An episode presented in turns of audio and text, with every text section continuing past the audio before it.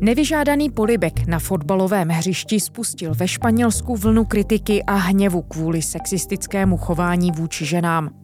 Předseda španělského fotbalového svazu Luis Rubiales čelí vyšetřování pro podezření ze sexuálního násilí a výzvám k rezignaci, poté co při závěrečném ceremoniálu mistrovství světa ve fotbale políbil členku vítězného španělského týmu Jenni Hermoso na ústa. Aférou žije celá španělská společnost. Solidaritu hráčce vyjadřují politici, sportovci, zpěváci, umělci i obyčejní lidé. Jaký dopad může mít? Je Španělsko na prahu společenské revoluce? Je čtvrtek, třicátého prvního srpna. Tady je Lenka Kabrhelová a pět padesát devět. Zpravodajský podcast Seznam zpráv. The Spanish Football Federation president, Luis Rubiales, has caused shockwaves across the sport and beyond. Sigue siendo la situación de Luis Rubiales cada vez más cuestionado después de ese beso en la boca sin permiso a Jenni Hermoso.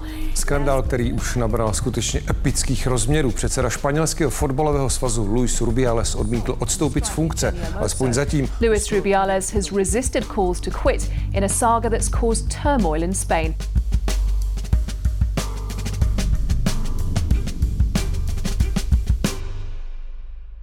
Maria Ramírez, managing editor Maria Ramírez, šéf-editorka španělského deníku El Diario. Hi Maria, thank you so much for joining us in the podcast. Hi, my pleasure. So Maria, the pressure on the head of Spanish football. Mario, šéf španělského fotbalu Luis Rubiales čelí rostoucímu tlaku, aby rezignoval. Míří na něj kritika za polibek, který dal člence národního fotbalového týmu Jenni Hermoso při oslavách vítězství mistrovství světa. Ta kauza rychle přerostla fotbalový svět, kde všude teď rezonuje. A jaký dopad může mít? What are you seeing? Všichni ve Španělsku o tom teď mluví a projednou se celkem shodnou i všechny politické strany od krajní levice až po krajní pravici, že Luis Rubiales by měl rezignovat. Čili ve veřejném prostoru je toho hodně a je celkem nezvyklé, že kolem toho panuje i v celku široký konsenzus, který jsme v jiných takových případech asi neviděli. Myslím si, že je to dost dané specifickými detaily tohoto případu.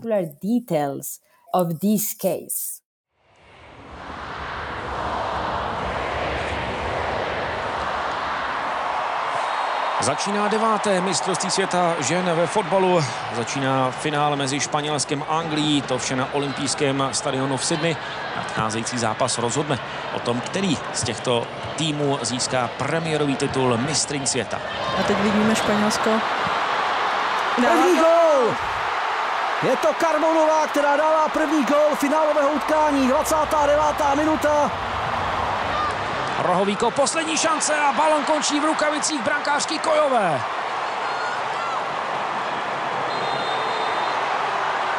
Je to tady, Španělsko poprvé v historii vyhrává na mistrovství světa. Máme tu pátého různého vítěze. A protože je to vlastně to nejvíc, co můžete ve fotbale dokázat a letos to dokázali právě Španělky. So let's go back to the events of August. Pojďme zpět v čase, konkrétně do dvacátého srpna. Co přesně se po vítězství španělského ženského týmu stalo?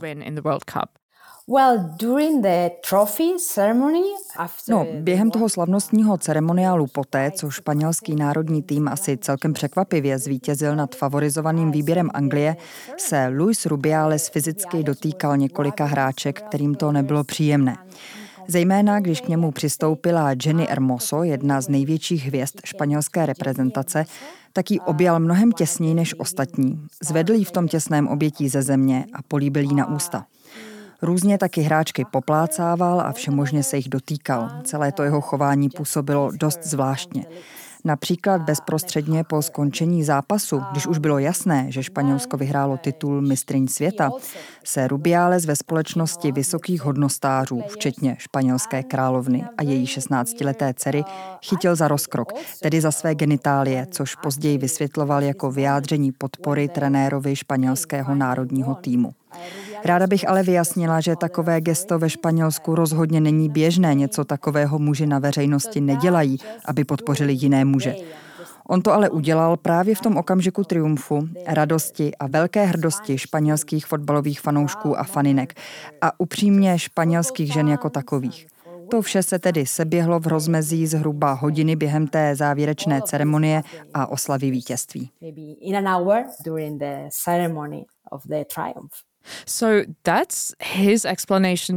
To je tedy vysvětlení Luise Rubialese, proč se držel za rozkrok. Jak vysvětluje ten polibek, který podle Jenni Hermoso byl nevyžádaný? On dal v rozmezí týdne hned několik vysvětlení nebo ospravedlnění svého chování v dost rozdílném vyznění, což je důležité, protože část té smrště, která se snesla na jeho hlavu, se týká právě toho, jak na celou věc následně reagoval. Hned druhý den po vítězství na šampionátu dal rozhovor rádiu, ve kterém se velmi tvrdě obul do všech svých kritiků. Používal přitom jazyk, který se rozhodně nehodí na veřejnost a celou tu věc bagatelizoval s tím, že nejde o nic důležitého.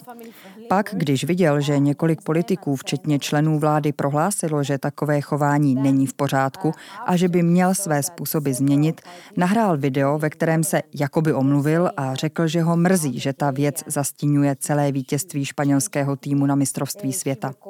Ale když ho potom několik lidí, včetně funkcionářů sportovních agentur, vyzvalo k rezignaci, rezolutně a velmi agresivním tónem odpověděl, že odstoupit nehodlá, že ten polibek byl vzájemný, konsenzuální a že to padá na vrub euforie v daném okamžiku. Jenni Hermoso to ale odmítla. Nejdřív k tomu nic moc neříkala, protože si prostě chtěla užít oslavu vítězství, ale po Rubialesových slovech se ohradila a jasně řekla, že ten polibek byl nevyžádaný, nekonsenzuální, že jí to nebylo příjemné a že se cítila jako oběť agrese.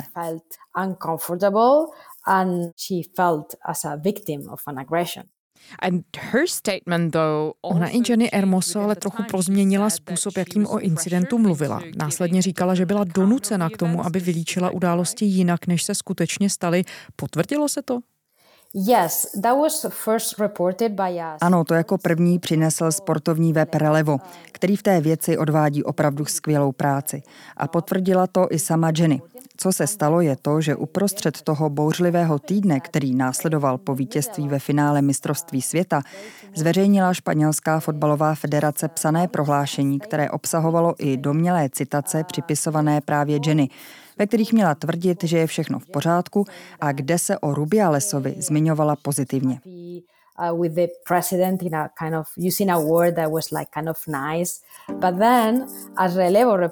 Jenže pak se ukázalo, jak zmiňovaný web Relevo zjistil, že Jenni Hermoso ta slova nikdy nepronesla, že si to na fotbalovém svazu prostě vymysleli.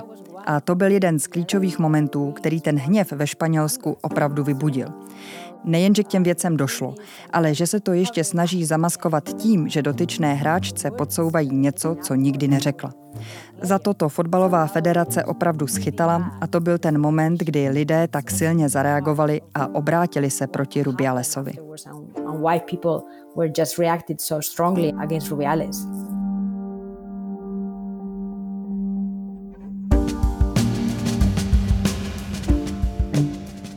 ¿Ustedes creen que, que tengo que dimitir?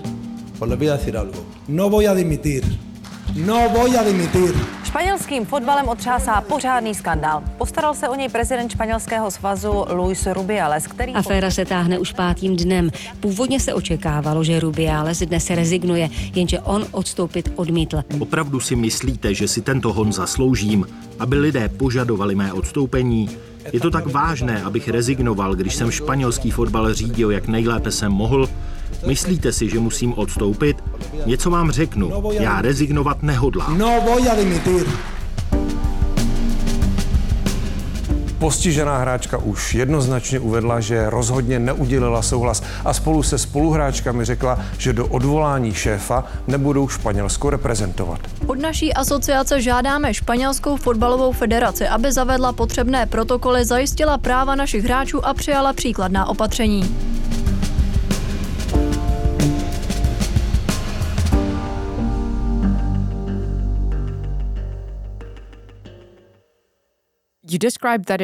Ty jsi popsala, že tohle všechno spustilo záplavu reakcí. Zůstaňme ve fotbalovém světě. Co přesně se pak dělo tam? Kdo podpořil Jenni Hermoso a kdo popřál sluchu Luisi Rubialesovi? Když se podíváme na fotbalový svět, ta podpora pro Jenni a ostatní hráčky byla opravdu celkem široká. V ženském fotbalovém světě prakticky jednomyslná. dvacet tři hráček národního týmu v otevřeném dopise oznámilo, že nenastoupí k dalším zápasům za španělskou reprezentaci, dokud nedojde ke skutečným změnám ve vedení fotbalového svazu. A to podpořili hráčky z dalších reprezentačních výběrů jiných věkových kategorií, ale také hráčky a hráči z fotbalových klubů různě ve světě. Nemluvě o ženských reprezentačních výběrech. Byly to třeba Francouzky, Němky, Američanky a také Angličanky, které v tom finále se Španělskem prohrály. Ty na podporu Jenni a jejich spoluhráček vystoupily velmi silně. Krom toho jsme zaznamenali podpůrné reakce ze strany některých bývalých slavných trenérů a hráčů, kteří se ve Španělsku těší velkému respektu, jako například Iker Casillas, brankář španělských mistrů světa z roku dva tisíce deset, nebo jeho tehdejší spoluhráč v reprezentaci Andrés Iniesta, který dokonce vstřelil ve finále vítězný gól a byl vyhlášen mužem zápasu. Vedle nich i někteří aktivní hráči a například celý tým F C Sevilla nastoupil v dresech s vyjádřením podpory Jenni a jejím spoluhráčkám. Takže bych řekla, že jsme ve fotbalovém světě viděli opravdu spoustu podpory.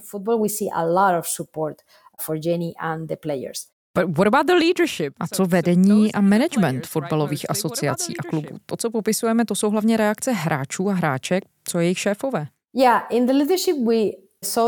Ze strany vedení jsme viděli různé typy reakcí, které se v čase proměňovaly.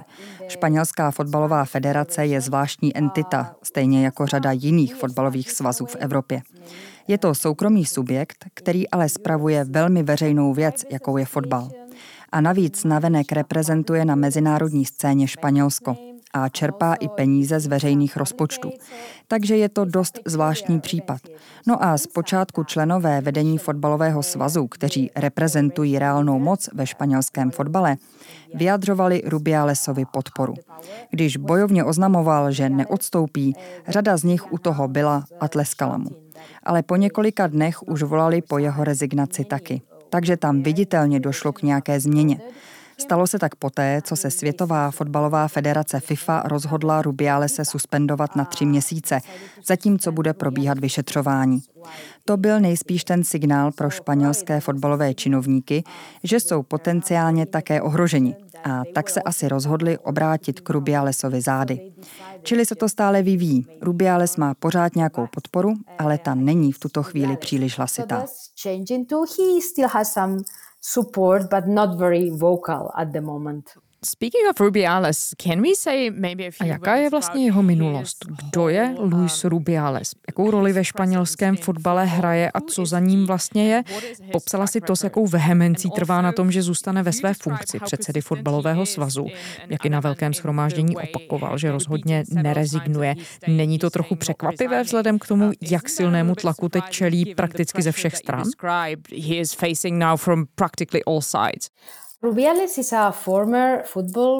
Rubiales je bývalý fotbalista, který vyrostl na jihu Španělska. Hrál převážně ve druhé lize, ale něco odehrál i v té první. A především byl aktivní v hráčské asociaci, tedy ve fotbalových odborech, při vyjednávání lepších podmínek pro fotbalisty. A v roce dva tisíce osmnáct byl zvolen do čela španělské fotbalové federace. Sliboval tehdy, že chce fotbal očistit a učinil v tomto smyslu řadu velkých prohlášení. Jenže pravda je taková, že v posledních letech i jeho jméno figurovalo v několika korupčních skandálech, byl sám vyšetřován, některé ty případy se dostaly i před soud. Nikdy mu přímo nehrozil nějaký postih, ale některé z těch případů ještě běží a nevíme, jestli by se nakonec i kvůli nim nedostal do potíží.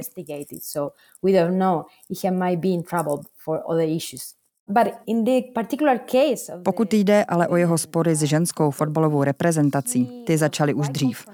V loňském roce žádali hráčky o to, aby byl současný kouč Jorge Villa nahrazen, protože je prý šikanoval, ponižoval a všemožně manipuloval. A odmítal své způsoby změnit, takže se obrátili na vedení, ať tu situaci řeší. Jenže Rubiales se postavil proti těm hráčkám, co si stěžovali. Nazval je vyděračkami a spovykanými primadonami. Skončilo to tím, že dvanáct členek národního výběru na mistrovství světa vůbec neodjelo, což byla samozřejmě velká věc. Ale nebylo to poprvé, co se něco takového dělo. Už dřív zaznívala podobná obvinění na adresu Viova předchůdce Ignácia Keredy, který ženskou reprezentaci trénoval dvacet sedm let. Takže tam je opravdu dlouhá historie stížností ze strany hráček.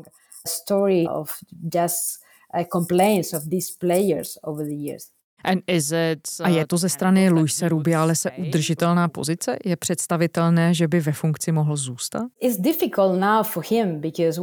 Rubiales je teď ve složité situaci. Za prvé, fakticky už není prezidentem fotbalové federace, protože byl oficiálně suspendován organizací FIFA, a to nejméně na tři měsíce.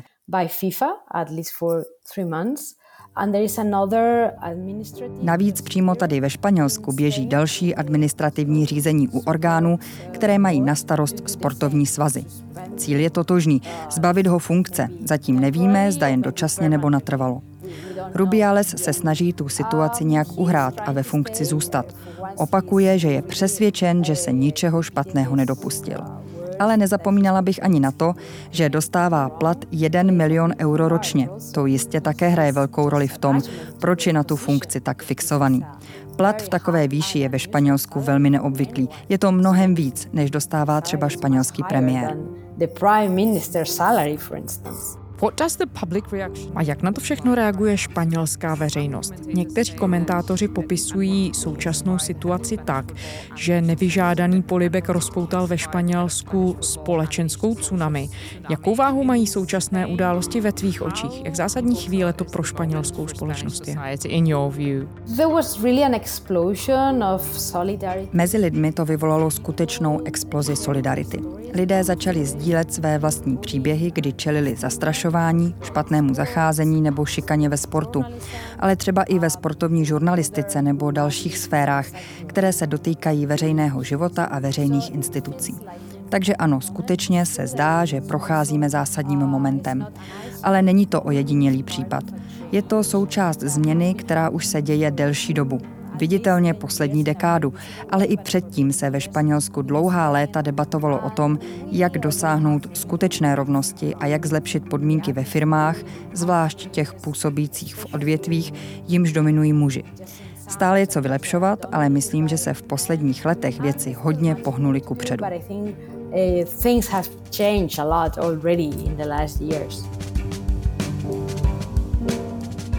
Španělská prokuratura zahájila vyšetřování předsedy fotbalového svazu Luise Rubialese, a to kvůli podezření ze sexuální agrese. A Hermosová má patnáct dní na to, aby podala formální stížnost jako oběť možného sexuálního obtěžování. Palmeros, estáis fuera de juego! Rubiales, Palmeros, estáis fuera de juego! Polibek, který Luis Rubiales po vítězném finále vtiskl Jenni Hermosové, znamenal elektrošok nejen pro ženy, ale pro celou španělskou společnost. Na podporu mistryň světa vyrazily do španělských ulic stovky žen. Chceme reprezentantkám pomoci v boji proti sexismu. To, co se stalo Hermosové, není ojedinělá věc. Děje se to i jinde ve sportu a v běžném životě. Naše podpora je důležitá.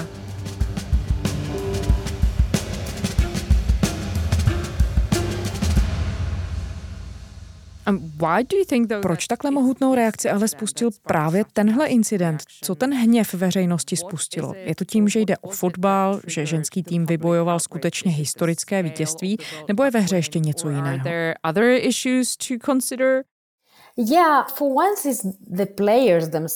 Myslím, že částečně je to samotnými hráčkami. Celé se to točilo kolem události, ve které slavily fotbalistky triumf. A s vítězstvím za zády máte mnohem větší moc. Když promluvíte, lidé vám věnují mnohem větší pozornost. Nikdy předtím se ve Španělsku nestalo, že by o špatném zacházení veřejně promluvily takto prominentní ženy. Zároveň hráčky prokazují velkou vnitřní sílu a odhodlání jít dál nehledě na osobní tragédie. Kapitánka španělského týmu Olga Carmona, která ve finále vstřelila vítězný gól, se teprve po skončení zápasu dozvěděla, že jí zemřel tatínek. Její rodina se rozhodla jí to neříct, aby se mohla soustředit na klíčový zápas kariéry. O tragédii se dozvěděla až po zápase a zprávu přijala s takovou silou a grácí. A takových příběhů bylo hned několik, kdy ženský tým prokázal vytrvalost a sílu tváří v tvář nepřízni. Takže podle mě ve veřejné reakci hraje roli to, že jde o tento konkrétní tým a důležité jsou i detaily, jak jsem zmiňovala. Nejde jen o události jednoho konkrétního dne, ale i o to, jaká byla následná reakce, že tu byla snaha věci ututlat a zamést pod koberec a roli hraje i to, jakému zacházení byl celý tým vystaven v předcházejících letech. A tohle všechno se protnulo s kontextem současného Španělska, které prochází obrovskou změnou. I přesto, že má za sebou zásadní společenské debaty na toto téma, ale zůstávají oblasti, kde progres není tak rychlý a kde stále vládnou staré zvyky a nerovnost. Známe to i z jiných zemí Evropy. Ve španělském případě sehráli významnou roli i novináři, kteří odhalili klíčové momenty celého souběhu událostí. Mimochodem, vzhledem k tomu, jak zásadní to vítězství španělského týmu bylo, není škoda, že ho vlastně tahle jiná zpráva úplně přebyla a nasvítila jinou část fotbalové reality. Nezapomíná se potíhou té debaty na to, že se španělským fotbalistkám podařilo dosáhnout skutečně historického úspěchu.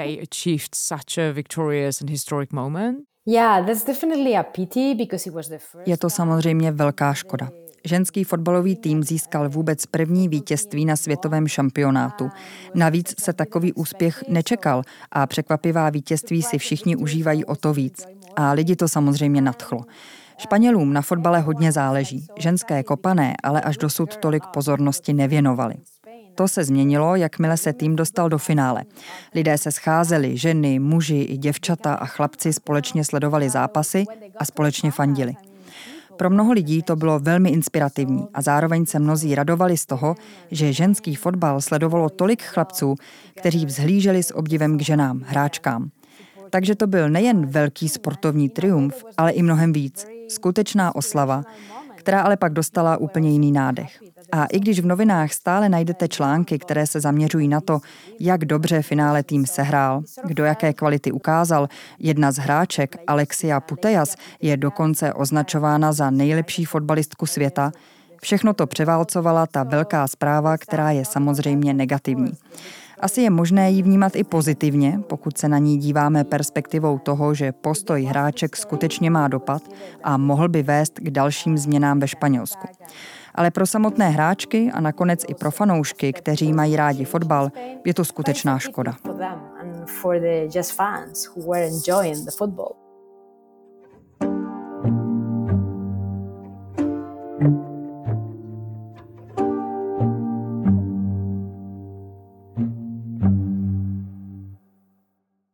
Well, these Tenhle typ klíčového zlomu a následného posunu v životě společnosti sebou ale často přináší ostrou protireakci. Stalo se to ve Spojených státech po roce dva tisíce sedmnáct, kdy se zrodilo hnutí Me Too. Mohli jsme to pozorovat i v jiných zemích, dokonce možná i v samotném Španělsku, kde Me Too před lety také silně rezonovalo. Nemůže se teď takový scénář opakovat? Já se snažím dostat k tomu, jestli tahle velká společenská i politická změna, ty si popisovala, jak jsou i politici jednotní. Zda tahle změna zahrnuje všechny části španělské společnosti.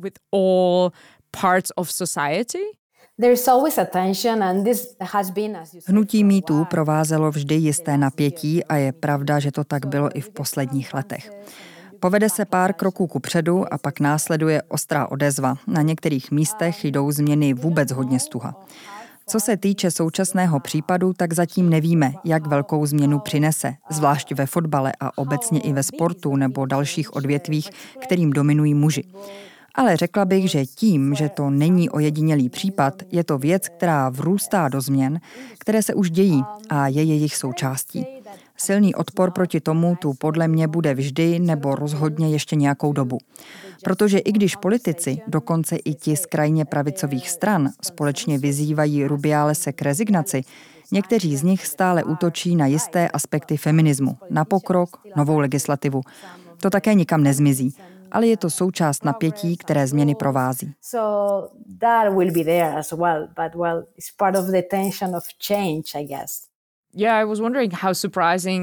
A jak moc tě překvapila ta shoda mezi politiky? Myslíš, že to může skutečně odrážet nějakou zásadní společenskou změnu, že politici teď v tomhle konkrétním případě reagují tak odlišně?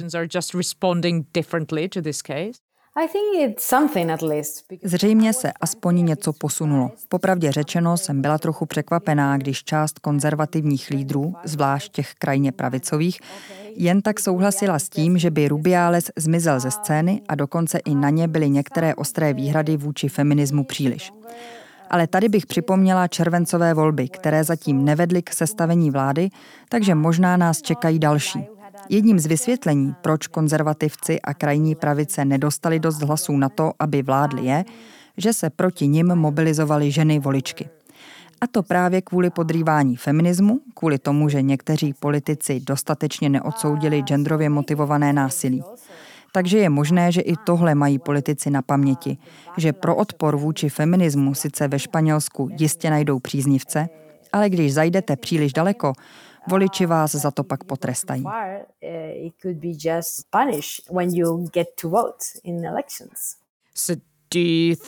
A myslíš, že se dá jít tak daleko, že se tu dá mluvit o revoluci? Nebo ta všeobecná mobilizace může vyšumět a rozplynout se do ztracena? Revoluce, to je silné slovo, že?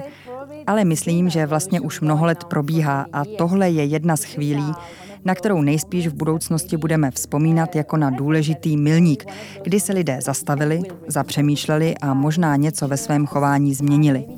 Nevím, jestli se to dá označit za revoluci, ale rozhodně je to další krok na té velké vlně, která se začala zvedat už před lety.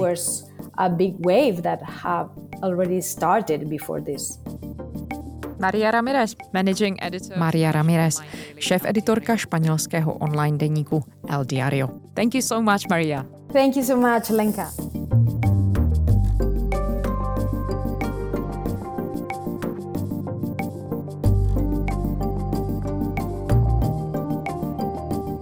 A to je ze čtvrtečního vydání podcastu pět padesát devět vše. Děkujeme, že nás posloucháte. Vraťte se za námi kdykoliv na stránky Seznam Zpráv, všech podcastových aplikací i na platformu podcasty tečka cé zet. Pokud pro nás máte nějaký tip, nápad či komentář, můžete nám ho poslat na adresu za minutu šest zavináč cz.cz. Najdete nás i na sociálních sítích Instagram a Twitter. To byla Lenka Kabrhelová. Těším se zítra.